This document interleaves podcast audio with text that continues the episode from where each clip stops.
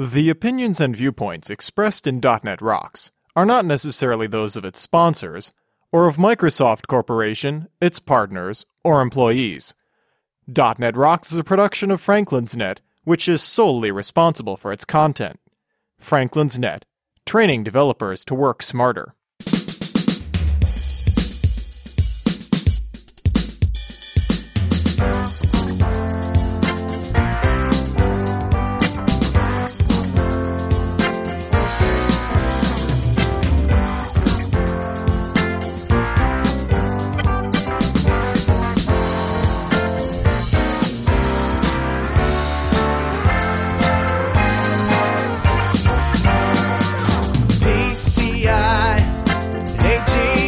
Hey Rockheads, time to end hibernation and listen up.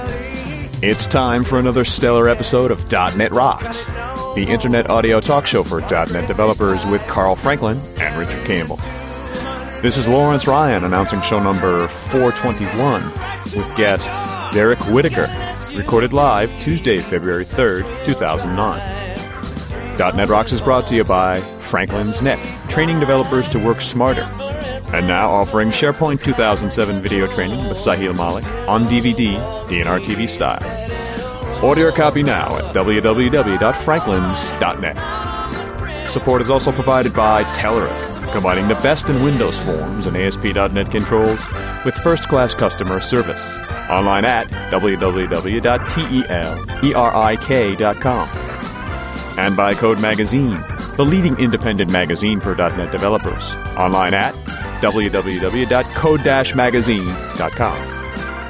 And now, the man who watched in horror as the studio cleaning crew downed his Macallan twenty-one, Carl Franklin. Thank you, thank you very much, and welcome back to .NET Rocks. This is Carl Franklin. This is Richard Campbell. Hey, we're here for you. Yes, we, we are. are. Twice a week. Yep. Uh, not much happening in New London except that we're getting some nice warm weather, finally. And when I say warm, when I say warm, I mean like, you know, forty-seven degrees Fahrenheit. You know, it's Woohoo! Oh, boy. Yeah. I'm uh, heads down in the studio this week working on uh, a new solo album project, by the way. Yes, I've heard the first track, dude. It sounds awesome. Oh, I, I hired three monsters to come in and live yeah. in the studio for a week. And I mean monsters. These guys are serious players. And, uh, I, you know, my friend asked me, you know, why are you doing this? I'm like, well, because I can. Because I want to. That's what I've wanted to do all my life. So uh, I'm I'm very happy. Whereas, you know, the stuff I work on with my brother is kind of piecemeal. You know, one night a week kind of thing, and it goes along very slowly just because, you know, he has a regular life, like most people. Weird.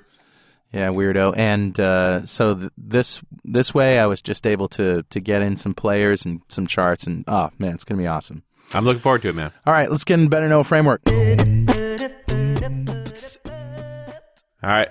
I just wanted to keep that, that uh, theme song running a little longer. I know. That's... that's it is pretty catchy, isn't it? It is. You know, at first I was like, oh, what am I thinking? And what have now, you done? You know, people, you know, you hear that thing, you're like, okay, here we go. So today I'm going to talk about, again, more about W P F. We're going to talk about System.Windows.Markup, which is the namespace where all the XAML stuff is. Oh, okay. All the XAML goo is in System.Windows.Markup. Here's the description in the documentation. Provides types to support serialization and extensible application markup language, that's XAML, in Windows Presentation Foundation. Uh, also, this exists in Silverlight, too. In particular, contains classes to support XAML markup extensions and other language concepts that are defined by the XAML specification, reader-writer implementation classes, serializers, and attributes that report XAML characteristics to reflection-based analysis.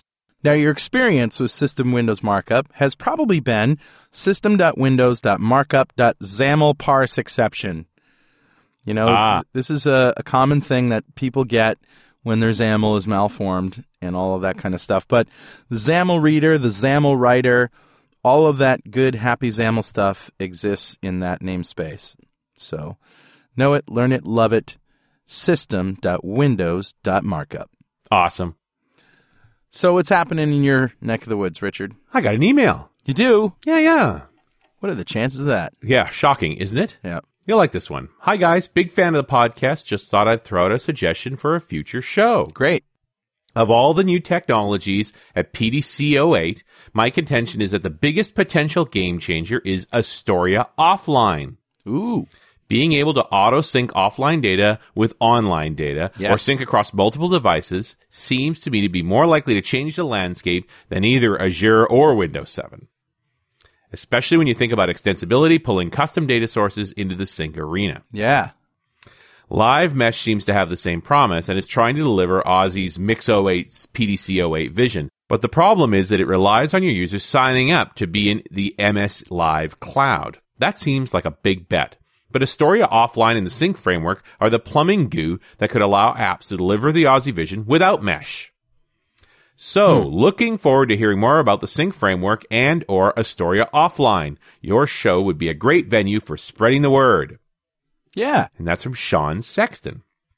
Wow, cool. Thanks. So the good news, Sean, is we've already got a show coming up with the Astoria guy himself, Pablo Castro. Pablo Castro. And he definitely talked about Astoria Offline. So we'll get to yep. that part. But Sync Framework, I will get there. I yeah. promise you. We will get you your show. Have you used Live Mesh? I have indeed. Yeah. What do you think? I, it's cool, man. It's very interesting. Of course, you know, um, and my wife is using the the uh, um, file synchronizer for Live Mesh mm-hmm. as well. Yeah. She just uses it routinely. She works with people remotely, and it's just a normal thing to use. Yep. I use it between my laptop and my desktop. It's a beautiful just thing, It's a man, beautiful really. thing. Yep. So, uh, yep, Sync Framework, we'll get that one as well, and the Astoria Offline coming up. And if you've got suggestions for shows, questions, comments, criticism, or just want to tell us you love us, send us an email, dot net rocks at franklins dot net. All right, let's uh, introduce our guest today. Uh, Derik Whittaker has over ten years of experience developing, mentoring, and leading Microsoft-based products in a wide variety of professional fields. He's been working exclusively with .dot net since its inception and has professional experience in both C sharp and V B dot net. He also has been a follower and a practitioner of the Agile concepts and techniques for the last four years. Derik is a C sharp M V P as well as a member of the A S P Insiders group. You can catch Derik online as a member of the blogging group Devlicious, which you can find at shrinkster dot com slash one forty-five C. Uh, because the actual U R L is impossible to read, uh, or drop by the .dot net-based screencast site he runs at w w w dot dimecasts dot net. Welcome, Derik. Well, thanks for having me on, guys. You're welcome. So I'm intrigued by your uh, your screencast site, dimecasts dot net. I hadn't heard of this before. Tell me about it. Well, it's a, it's essentially a site where I host, and I'm not the only author. I've got seven or eight other authors helping me out, where I host uh, about ten-minute screencast on various .dot net-based topics. The idea kind of started about a year ago when I was watching tons of other screencasts, but they all tend to be thirty minutes to an hour long. Mm-hmm. And in most scenarios, I found myself only wanting a few minutes worth of content. And it means you kind of have to scan through and you'll find the areas you care about, watch that, and then d- skip it or throw it away or whatever the case may be. So I just kind of created the concept, and it's it's taken off really, really well. I really like the way you introduce the, uh, you know, the introductory video portion, where you're where it's actually you're typing, you're typing uh, into a black screen what what's going on. It's pretty cool. Oh, thanks. So this is definitely this is screencast for the A D D crowd. It is, and uh, and in fact, on the site, when it, in the area where I talk about why how it was created and why I created it, actually, I think I may comment that myself, thinking I have A D D, I couldn't sit through a twenty or thirty minute episode. Yeah. I need something that's about ten minutes, give or take. Uh, and I say give or take because some are six, some are twelve. People give me grief on the name, but eh. That's pretty good. So how'd you get into this business? Uh, you know, I've been doing development, really only started in college. Uh, I'm not one of the, you know, the old old school guys where they've been coding since they were, you know, in diapers. I pretty much started in college. Uh, when I left college, I started doing consulting work. And never really looked back. It's my it's my passion. I thought I wanted to do something else a couple years back, and fortunately, it didn't work out. And um, I'm doing this all over again. Have you been um, working for yourself the whole time? No, I've I consulted for five years. Then I went to corporate world for a while, uh, and then for about a year, I did the independent thing. And I, I really enjoyed that, but circumstances uh, needed that I needed to go back full-time. So I'm now full-time with a company uh, out of Raleigh, North Carolina. Okay. What kind of stuff are you working on there? Uh, we are a ho- uh, healthcare-based company, so we do a bunch of uh, healthcare software. Uh, I'm personally working on a project where we'll take medical data and transform it for sending to our vendors. Ah, transforming medical data. That brings back horrible memories for me. As I'm learning, yes, I understand.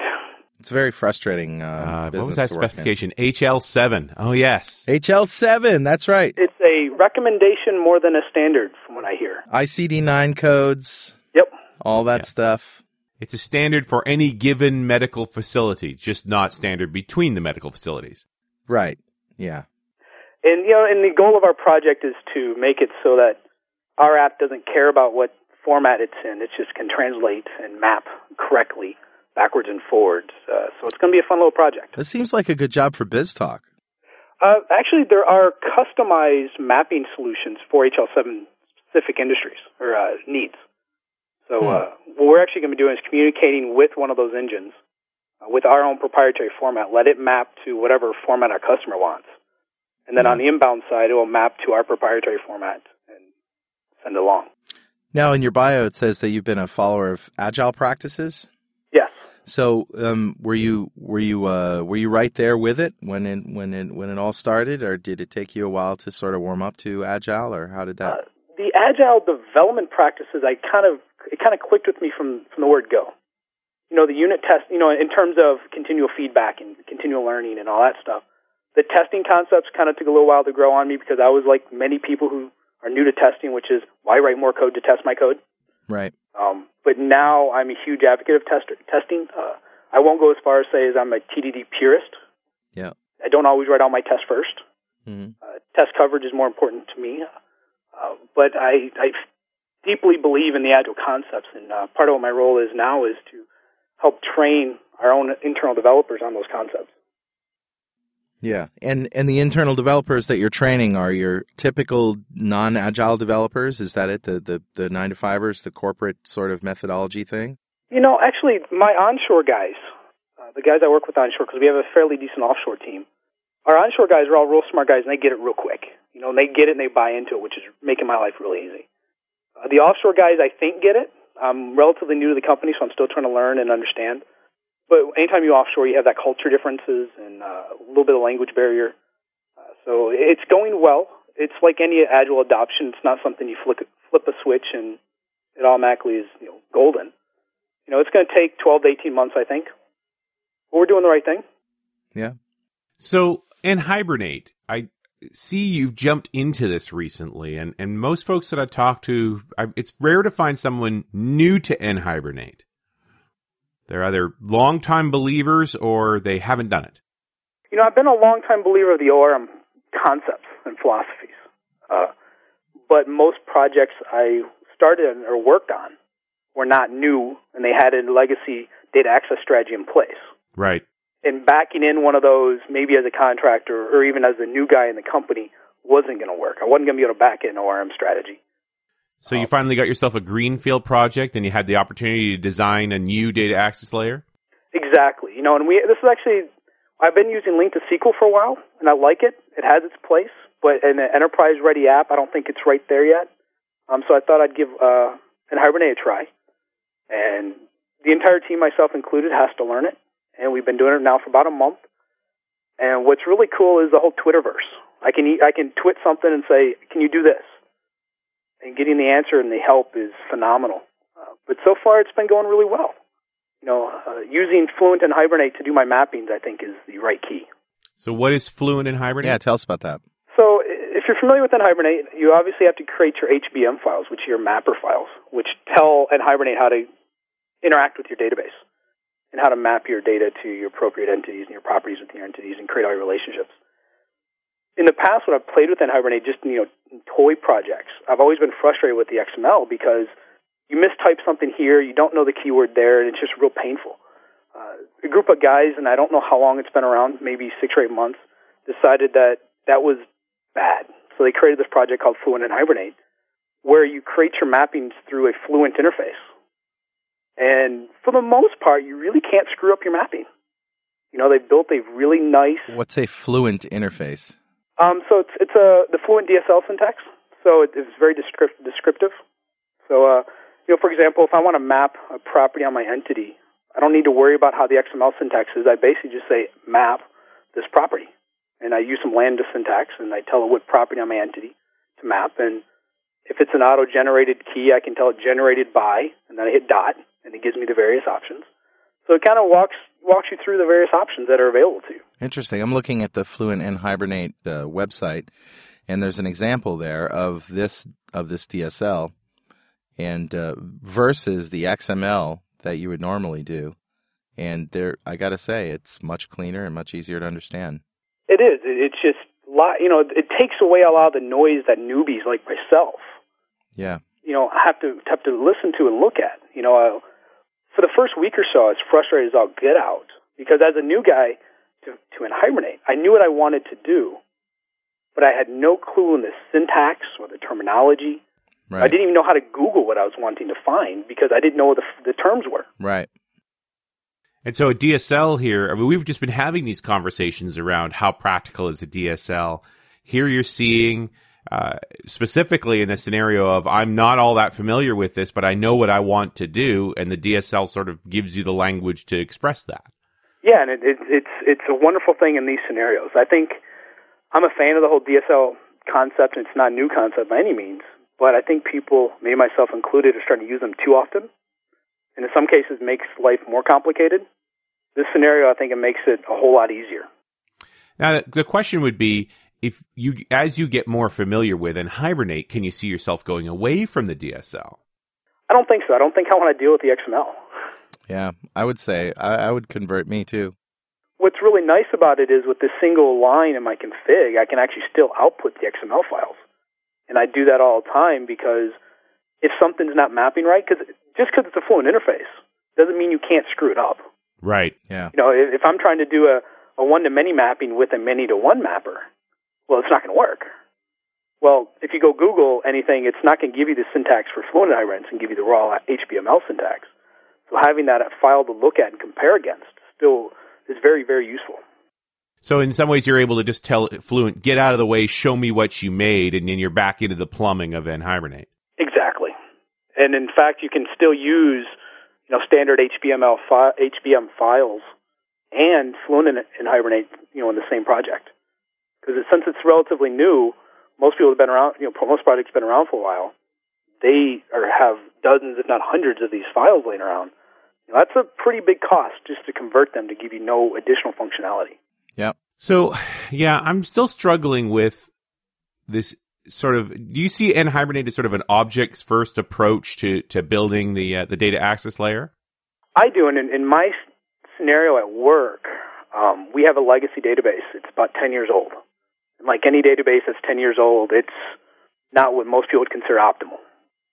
So I've been able to build my domain model the way I think it needs to be done, and then just kind of shove the mappings to make it work. And it seems to be working out pretty well for me. You know, so it allows me to not worry about how my data structure is, because if I built my app off the data structure in my case, right, oh, it'd be horrible. Yeah.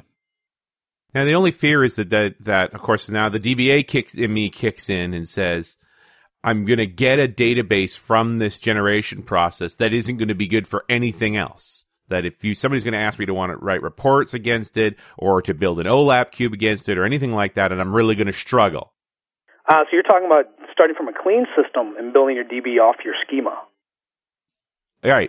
Yeah, see, I've not, I can't say I've terribly experienced that, um, but I can see how a D B A would have fear of that. Um, so you're not actually totally greenfield here. There is no. an existing data infrastructure you're dealing with.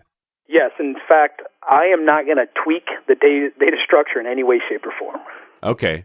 Um, I've got ten years worth of code sitting on top of this data structure that if I touch it, tweak it, change it, now I'm responsible for fixing it everywhere else in the app. So I have a greenfield app in terms of functionality, but brownfield in terms of database. Tell me about your experiences, um, your first experiences when you maybe you first used StructureMap or something, but you you uh, went to use an I O C container and, and a version of control container, and, and what did that do to the quality of your software? Like, what was the change? Well, I'm, I thought, it, I shouldn't say I thought, I know it brought me a lot of good separation. You know, that's the big thing around I O C is separation concern and single responsibility. Um, I actually started using it like a lot of people probably. I started because it simplified my testing needs. Mm-hmm. I then understood where the power in I O C came in later on. Um, but I, I'm a firm believer now that pretty much any of my dependencies get injected, regardless if it's not with an I O C container or not, because sometimes you can't use something like StructureMap uh, on, a, on a brownfield app, maybe. Yeah. Um, but, you know, we use it quite heavily uh, within our current project and our current code base. You know, we're going as far as using profiles, so I can swap out profiles depending on, uh, in our case, the message type. You know, I completely swap out the back end. Are you using mocks? We do use mocks. I'm a big fan of mocks. I'm a, a big believer in the tool Rhino Mocks. Mm-hmm. Uh, Iyende's done a great job on that product. Uh, yeah, he's amazing. Well, it, I don't know how the man sleeps. He doesn't. I don't Simple. Think he does. He's mutant. And, you know, and, and back to the NHibernate thing, the, the new tool he just put out, NHibernate Profiler, is a must-have for anybody. And if you're a newbie like myself, you've got to have it. So NHibernate Profiler showing what NHibernate's doing? It creates, somehow he hooks into the stream that generates all the S Q L, and he's outputting that to di- uh, outputting it to a, a nice W P F app. And it'll tell you all the S Q L. And he's even gone as far as uh, structuring it so it's properly indented. And you can copy and paste and put that in your query analyzer right then and there, run it. Uh, he even goes a step further and will say, you know what, you're doing something wrong here. Here's a better way to do your mappings. Wow. So, you know, as a newbie, I'm trying to figure out how to map things. And I'm looking at my S Q L going, oh, well, that's why. Because I'm trying to use, you know, column A, and it's telling me I'm using column B. Well, I'm obviously doing something wrong somewhere. Hmm. Well, and I like, I, I'm getting this, this warm feeling now, seeing sort of a suite of tools built up around NHibernate. Uh, between this profiler and Fluent, like it's all these bits to sort of facilitate, uh, you know, the regular developer just wanting to get his app built using this O R M product. Yeah, you know, that as we've said it before, that without these tools, you'd really be, uh, I mean, the the work would be, it would be more work to do this without these tools. Like any other new tool, whether it be NHibernate or, you know, I'll, I'll say it, Entity Framework, or if you're going to say an I O C container or anything. There's always a learning curve. It's always how steep is it and how much pain are you willing to accept mm. to get over that hump. Mm. With the new tools, Fluent, uh, with NHibernate Profiler in particular, the, the learning curve is still very steep, but I was able, personally able to get over within a few weeks. You know, now there's now the scenarios where I'm stumped are things I haven't thought about and things I've never done before. Mm. You know, you're not you're not in traditional mapping scenarios. Mm. Yeah, and it, and it, I guess that's the issue I'm. that folks are struggling with in general with O R M is all of those edge cases that I'm going to get eighty-five percent of the way through this app, and then I'm going to hit something that is really an obstacle. The proverbial brick wall. Yeah, I hit I hit the wall. And I've run into that a few times. Uh, fortunately, the Fluent NHibernate guys are really receptive to suggestions, and uh, James Gregory in particular has added a few patches for me. Simply all I M M go, does it do this? No, it doesn't, but give me a few minutes. I love that. Just give me a minute. That's that's the power of open source. You know, it's great. You know, uh, a commercial product you probably couldn't do that with. What are, Maybe not quite what, that fast. What are some of the obstacles that you hit, if you don't mind telling us in, in as much detail as you need? Uh, some of them have been simply understanding the, the mappings. My database structure in particular has a huge amount of composite keys. So trying to understand how to map all these tables that relate to each other via composite keys of different types. Some, you know, in some scenarios, one key is an int and the other key is a uh, character field. Mm. You know, it, trying to understand what mm. really is a one-to-one versus a, you know, one-to-many or many-to-one mapping scenario. So you're talking about because the database was designed kind of strangely? I think so. Yeah. Um, you know, in a lot of our scenarios, we have column A that has a column, let's just say it's foo. And it's a primary key, but in table B, when it, when you link to table B, it's not called foo anymore. Oh, nice. Something different. I love that. Nice. Yeah. But, you know, this these are the legacy things we deal with, and every so often you find some place where instead of creating a separate table for a repeating column, they've actually repeated the columns as a foo one, two, and three. Oh. We actually yeah. have a table that we store I Ds of physicians, uh-huh. and they're in line. Well, I don't want those in line. I want a list of physicians. Oh, man. You know, and fortunately, in Hibernate, it makes that very easy. I can do that very easily. So you were able to decompose that sort of mutant table structure. Yes. You know, in one of one of our tables, it's the only one I've found this way where it actually has a phone number in the address table. Ugh. Well, I don't no. want the phone number in the address table. I want a list of contact numbers. Yep. So I can map that into a, a list. Now, grant the list will only have one, but I can do that very easily. So what's really nice is my other developers that really haven't dug too much into Hibernate don't really care how the data model is. They just know here's the entities I'm ga- I'm grabbing, and I can use them this way. Well, and this is interesting because, you mean, obviously you're deeply immersed in making this data access layer work, but then effectively you're building services for other developers. So what what do they need to know? Are they actually, you know, calling to database connections at all? Or, you know, what do the calls look like uh, that, that you've built for them? Well, in our scenario, they're simply calling a repository method. So, you know, say I want to grab patient information. They just call, you know, patient repository dot get, you know, admission information, whatever the case may be. And they don't care. They just get the patient information back that's for an admission or something. Um, so they don't really care how it's built, how it's structured, how it's joined. You know, am I doing lazy loading or eager loading? How, what's the where clause look like? They don't care. They just know they get an object tree back. And if there's values there they need to pull out, they just simply pull them out. You know, and in our app, we actually go a step further. We we have to map our data structure, which is very tree-based, to a flat structure. So we actually have an extra layer where we have to build in mapping files um, to flatten out a lot of things because uh, the H L seven standard and format doesn't really care about list of things. It just wants them all in line. You know, so the goal is create all the mappings. If I need a new create a new mapping, do so. But I As a general rule, nobody else needs to know how that stuff really works, although they do know and they are learning. Is there anything, is there any uh, sort of challenge you came up against which actually required you to change the database? Uh, no. There were a few scenarios originally where I actually had to get step out of Fluent NHibernate and go to the mapping files directly. Uh, those have been resolved by the, uh, the, uh, the, office, the open source team. Uh, we have had to make some Some table changes, but that was simply to add new features, new columns. Um, we've done some funky stuff where we've encapsulated how the data is actually stored in the database and stored in our object model. So we've done some things, but no, I, I, I'm refusing to modify the database in any way, shape, or form if I can help it. Do you have a Do you have a D B A, or are you the D B A? We do have a D B A. Uh, it's part of our offshore team, and they really haven't been told we're doing this. Oh, wow. My V P knows, and uh, considering I'm the architect on the team, I guess I have the authority to do this. But I, I have a feeling I'm going to have the battle at some point, you know, the performance battle and the optimization well, battle. Well, what about the security battle? Does the D B A know your code has access to the tables and things? Uh, well, that is another issue altogether for our application in general. Um without going into specifics, but it, our app in general has direct access to the table. Okay. Well, and, and which is pretty much a requirement if you're going to make something like an Hibernate or any O R M work. Sure. Yeah, you know, I guess we could use a user that restricts, you know, update permissions, and, you know, uh, you know, maybe we can only, only can read on certain things and update on other things.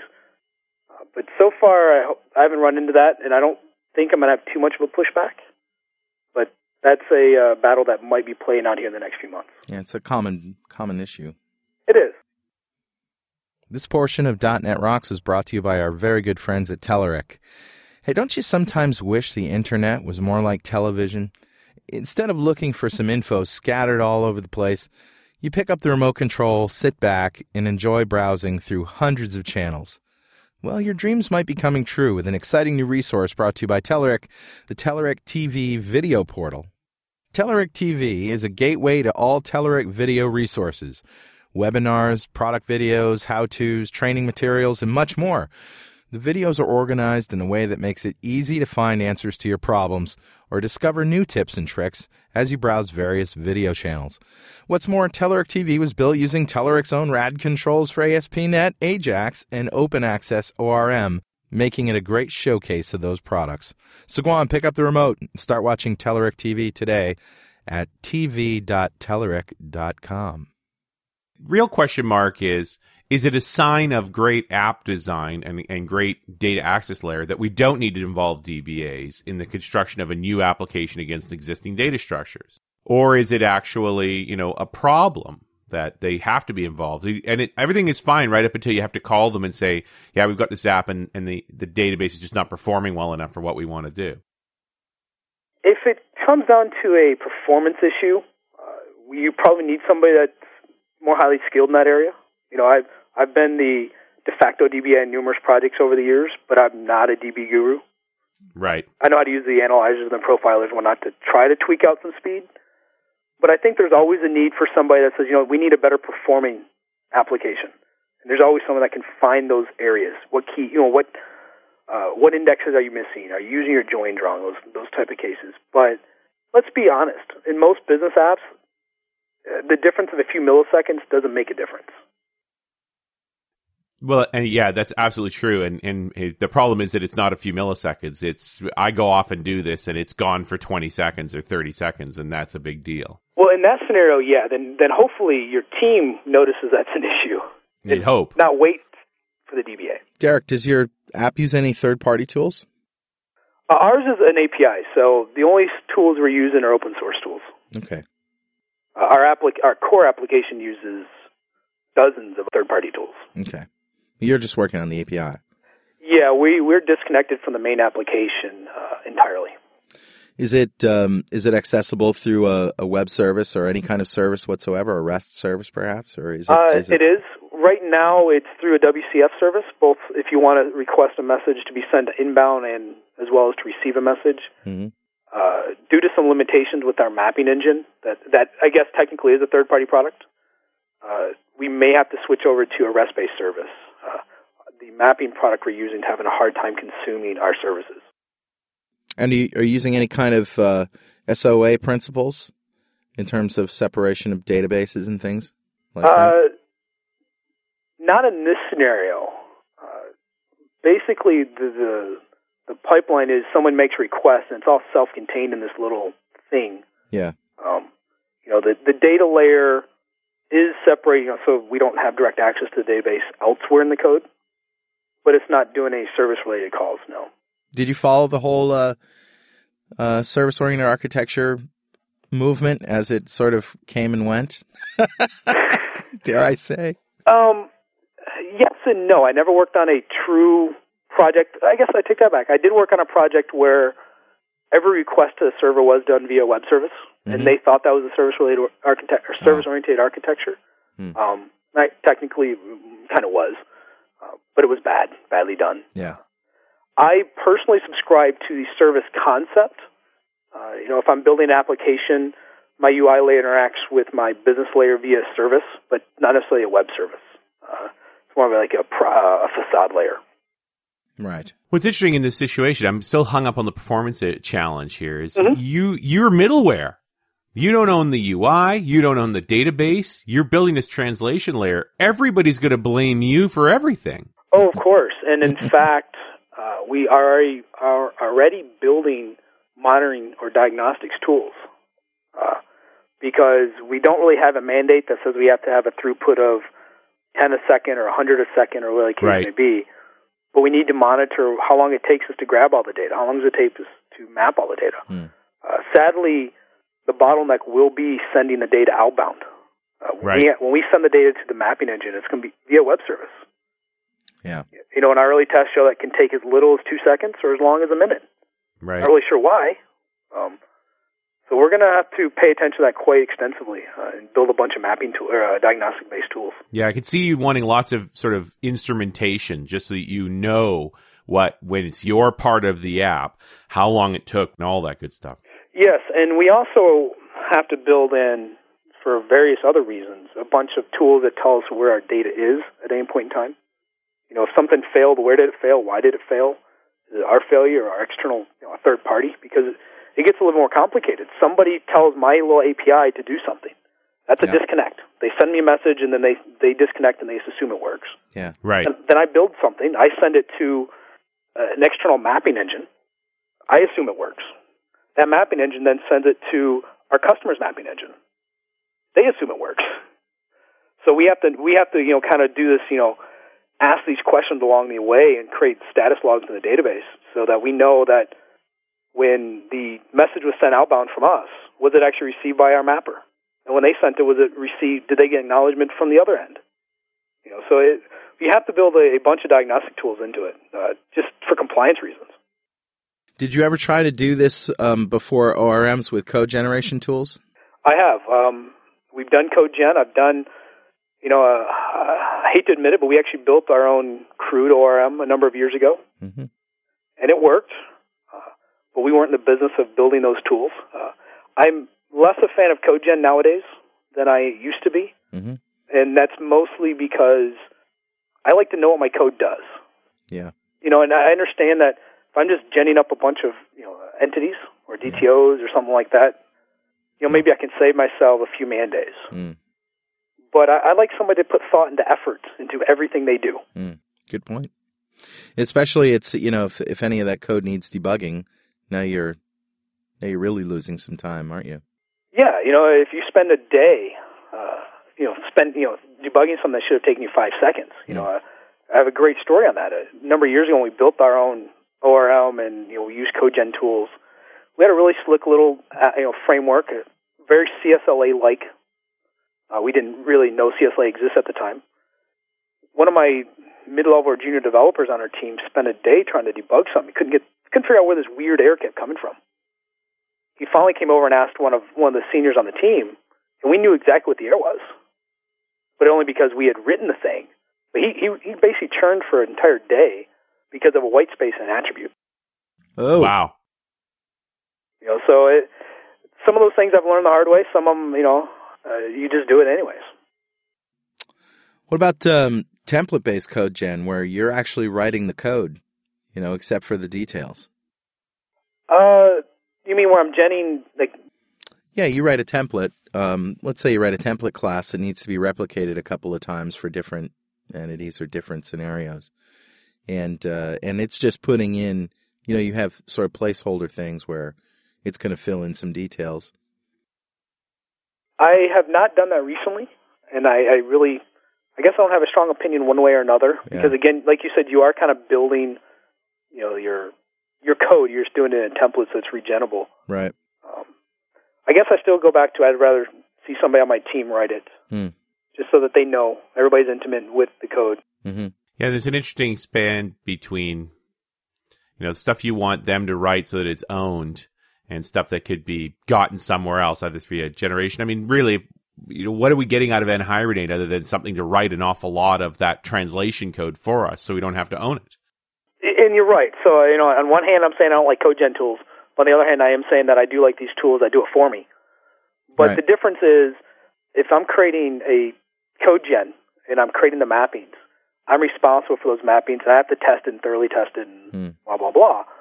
Whereas NHibernate or, you know, Rhino Mocks or StructureMap or Ninject or any of these other tools that is becoming mainstream now, I I put faith in the community to have flushed out the vast majority of the bugs. Right. Hmm. You know, and and I have faith that if there is an issue, either I patch it myself, which I've done on a few different occasions, or I submit a you know request to the various you know uh, group, and they'll get something relatively quickly. In fact, using NHibernate, I wasn't going to at first um, with this particular project because I didn't know if I could bring everybody up to speed on testing, because that's part of what I'm trying to do too is drive home the test concepts and, you know, separation concerns and the whole solid principles and mocking and the whole nine yards, along with using an O R M. But after about a day of writing select procs, like, yeah, I'm done. Yeah, you'd lost interest in that. Yeah, you know, uh, it was just too tedious when I'm when I'm selecting all the data out and I'm going, okay, data reader get int equals this, you know, set it to this property. Get string set to this. I'm like, you know, I'm done. Why should I have to do that? There are tools, whether it's in NHibernate or you know, you know, uh, linked to S Q L or Entity Framework or L L B L Gen or any of these other tools. There's someone out there that's done it. They reinvented that wheel. I'm not going to. Well, and it's, and it's interesting to hear you th- not sound like a pioneer, right? Like you, you, you weren't looking for the latest and greatest technology here. You're thinking this stuff's been around long enough that I can trust it. Maybe I'm putting words in your mouth, but you know, the the the language I hear coming from you is not a, one of try, someone trying to push the envelope, but rather the most efficient way to work. Well, there's a time to push the envelope, and there's a time to get the product out the door. Right. And you know, we have, like everybody else, relatively tight deadlines, and there's not really time to push the envelope on this project, or most projects in general. You know, uh, if you're paying somebody by the hour, maybe they want to push the envelope because they're getting paid by the hour, and maybe I just offended a bunch of consultants. Um, right. But at the end of the day, everything aside, your business needs to get something out the door. And if that means roll my own, or if it means buy it, or use somebody else's, that's what you have to do. I'm just amused to hear NHibernate and Rhino Mocks considered non-pioneering products. This is a core best practice sort of approach to building software. It was the most efficient way to work. And hopefully, I'm not the nor- or I'm not the edge case. You know, I know yeah. our little echo chamber. You know, I consider myself part of the all dot net movement, and you know, when I'm on Twitter, everybody that's on Twitter kind of has the same philosophies. You know, so within the little echo chamber, I think those are the normal tools. Right. I'm hoping over the next, you know, twelve to eighteen months or a couple of years that this becomes just the norm in general. You know, why why do these things? You know, when you introduce an I O C container, and it can be any one of the five or six out there, and they all do the same thing essentially. Um, but why why construct objects yourself? That's just painful. You know, and if you're if you're not using an I O C container, you're probably tightly binding your stuff. You know, and you're just making testing more more complicated. You're making right. your code more brittle. You know, and I think the solid principles, as they start moving away from that's an agile concept to that's just a software development or software engineering concept. Uh, hopefully, those these tools will become super mainstream. Yeah, well, you want you really want to be at a point where it's almost a duh kind of. Why would you work any other way? Yeah. You know, uh, when I when I start any new project, whether it's myself, you know, a little custom app for myself, or it's a corporate app, you know, uh, first thing I go do is download NUnit, go download, you know, StructureMap, go download Rhino Mocks, you know, go download all these third-party open-source tools, because to me that's just my tool chest. Yeah, I'm hoping that that becomes the norm throughout the industry. Absolutely. Well, they are the norm, though. I mean, they the alt dot net movement is is not, you know, alternative. I mean, it might be alternative to Microsoft, but these tools have gotten a lot of traction, and there's just a group of people that have have uh, you know, made it easier for, for everyone else to sort of see the value in these things. They have, and you know, uh, there are good days and bad days with the alt, alt movement. You know, there are a lot of people in the in the organization, or in the I don't want to say organization, but in the in the group that are very outspoken, and in some cases they get taken out of context, or in some cases they actually speak out of context. I think everybody in the group, you know, has the right ideas in mind. Um, but what's really been nice is we are always behind the Java community, it sounds like, and it seems like, and all of our tools. Well, we're now, I think, starting to catch up a little bit. You know, yeah. And we're starting to build this sense of community where I'm not just a, you know, to use the, the Microsoft term, a mort, working at a corporation, just doing my nine to five job and not really caring. I'm actually taking an interest in what I'm doing, because what we do is very important. Yeah, it sure is. And if you don't, you know, keep educating yourself and you know, keep, you know, expanding your tool set, you're just going to turn into a dinosaur. Yes, sir. Let me change gears a little bit here. You're using M V C for the Dimecast dot net website? I am, uh, since Preview two, I think. You are a brave man. Uh, yeah, it's it's been painful at times. Well, and it's just exciting to see a site up and running using the infrastructure, and, and you know, talk about dog food. Like, that's a challenging stuff. Yeah, you know, it, up until Stack Overflow came out, I think I may have been the most traffic, trafficked at M V C site. When Stack Overflow came out, they, well, I just blew everybody out of the water. Right. But it's been a lot of fun. You know, uh, being part of the inside group, insiders, I get early access to a lot of the bits. So that's kind of made some of it a little easier, and you know, we get access to say, you know, Guthrie or Hanselman or Hack, please change this. We don't like this, and they've been really receptive, in my opinion. Uh, but I love the framework. Uh, as a traditional WinForm guy, it just made perfect sense to me. You know, every time I start playing with, you know, I guess it's being called classic A S P dot net now. I love that. dude, I saw that term the other day. I'm like, really? I guess it's still web forms, yeah, but now right. It's classic A S P dot net. Once you've had Already? the new Coke, you have to go back to yeah. classic. Yeah. But every time I start playing with it, I'm like, I don't care. What's this postback thing? It's just too painful for me. You know, I get the whole H T T P concept. I get what a get is and a post is. You know, and the M V C just made made sense. It clicked. Not to mention, it just kind of goes with the, in my opinion, the solid principles of the separation of concerns. Right.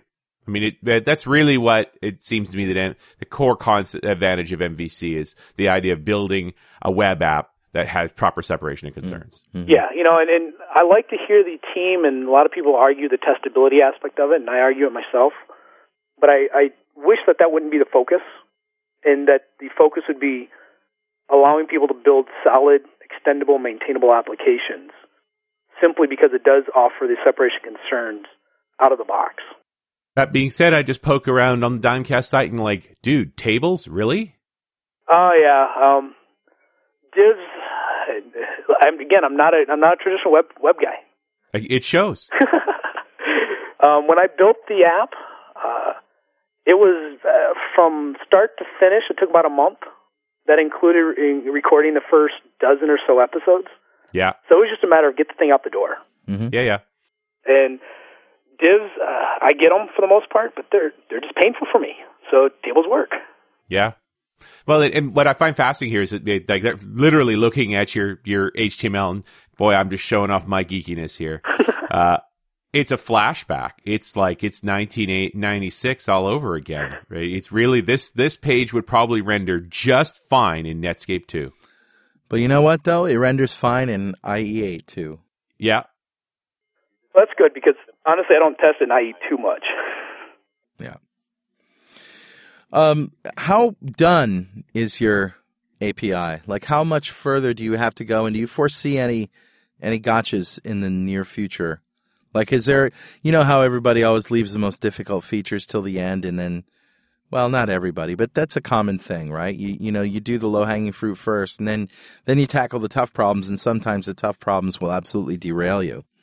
Do you see any of that coming down the pike, or is it just a matter of finishing? Uh, I think it's a matter of finish. We're only about a month into it. Uh, we we just started our third two-week sprint. Hmm. So in, we are only focusing on sending data outbound, not receiving data inbound. Mm-hmm. Um, most of our big hurdles have been dealing with our third-party uh, mapping tool hmm. and getting that to work accurately. And all of us, uh, two of the three guys on the team are new to the H L seven format. Mm-hmm. So it just, just understanding how that works. I think our biggest issue is just going to be trying to figure out how to put the data back into our system when when we receive an inbound message. Going the other way. Yeah, outbound's easy. And we did start with that. So I was looking at your blog and I saw that um, that post about uh, when when didn't uh, how come corporate I T never got the memo that disk space is cheap? What's that, that was story? A, that was an interesting post if you read all the comments. Yeah. I didn't read all the comments, but tell the story anyway. Well, you know, I get this email, and I get it every day, and I delete it every day, that I'm over my disk space on my Outlook. And uh, I think our corporate store, uh, limit is fifty or seventy-five meg, which isn't unheard of. It's pretty much the norm anywhere you go. But from from a total outside I T perspective, I don't care how the servers work. I'm not a, I'm not a server geek. Mm-hmm. Um, as far as I'm concerned, disk space is cheap. Give me terabytes of storage. Right. You know, and... and that's all I want. I don't want to have to delete emails, you know, uh, you know, especially things that have attachments on them because, you know, uh, people can say, put them on your hard drive. Yeah, but I'll never find them on my hard drive. You know, uh, what I did learn and never really thought about from that post was the compliance issues. Never really gave thought to the whole, if you give somebody three gig of storage, you're now legally liable for that three gig of storage if something comes up. You know, so from that perspective, I get it. But man, I just want storage space. Yeah, yeah. And, it, and the reality is, you, you're you're using your email as a filing system because it's easily searchable. Right. Then that's that's really the the core ingredients there. But and obviously, there's somebody inside the organization that doesn't feel that way. And our our organization is not unique. uh, a lot of people have that same constraint. I'm uh, so lucky. Yeah. I'm so lucky. I don't work for the man. I would have yourself, no patience with that stuff. I really, I'd be fired in a week. Well, and, it, and maybe you're running into this, Derik, but like one of the thing, interesting changes that's happened, I think, in the past few years is that it used to be that the most powerful computer in your life was the one at the office, and that's just not the case anymore. No.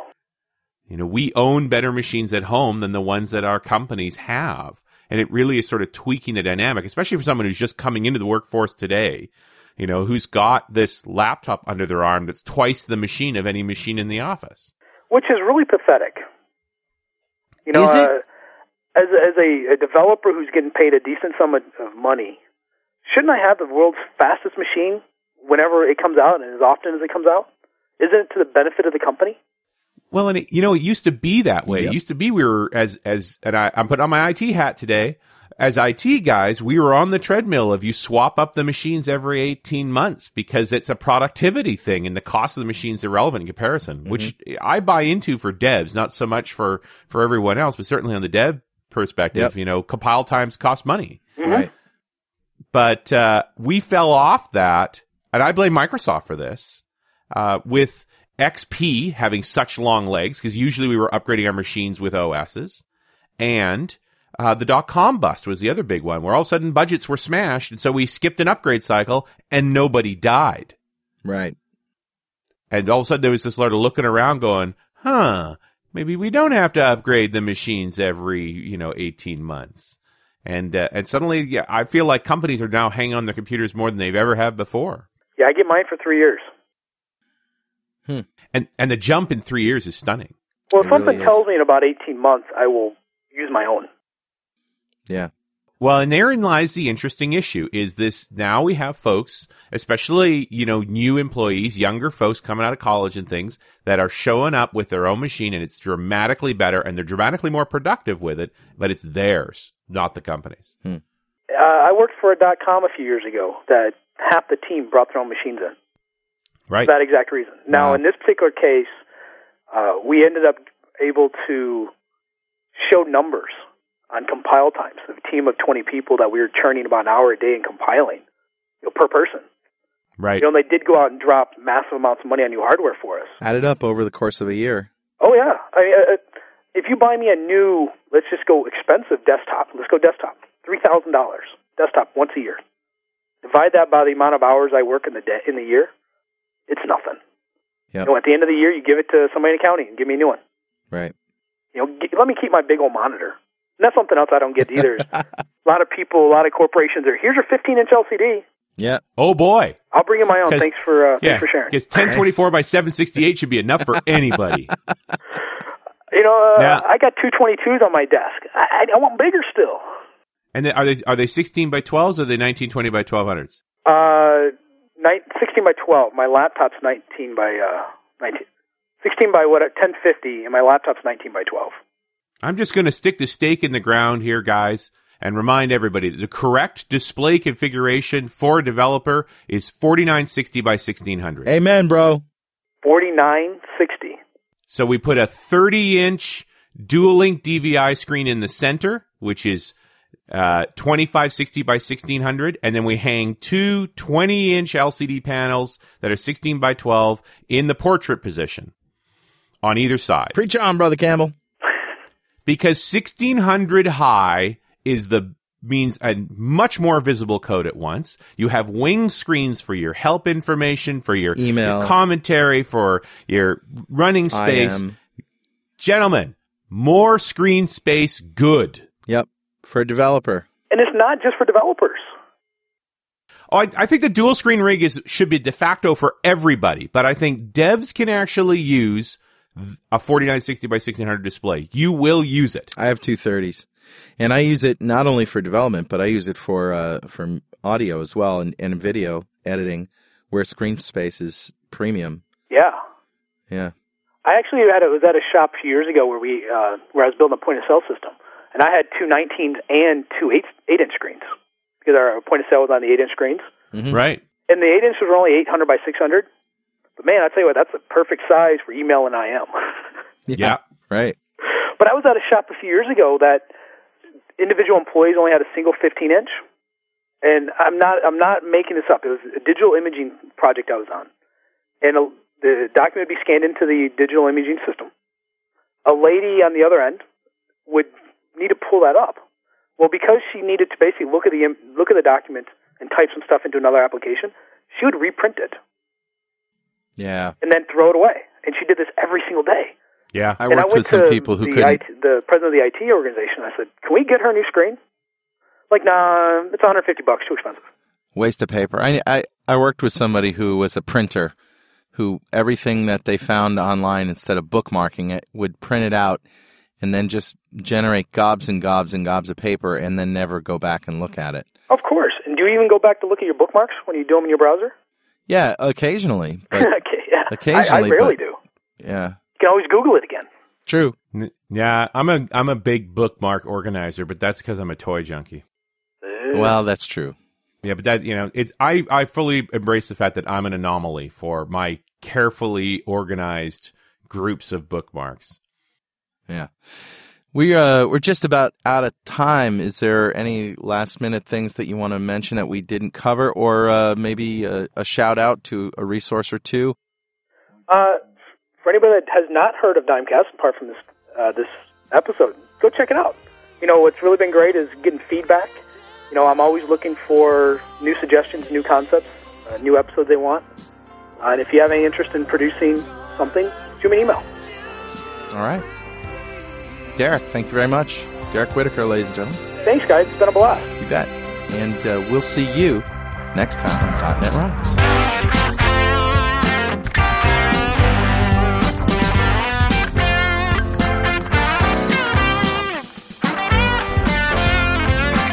.dot NET Rocks is recorded and produced by P W O P Productions, providing professional audio, audio mastering, video, post-production, and podcasting services. Online at w w w dot p w o p dot com. .dot NET Rocks is a production of Franklin's Net, training developers to work smarter and offering custom on-site classes in Microsoft development technology with expert developers. Online at w w w dot franklins dot net. For more .dot NET Rocks episodes and to subscribe to the podcast feeds, go to our website at w w w dot dot net rocks dot com. Got a transmitter banned by the F C C. Yes, I'm a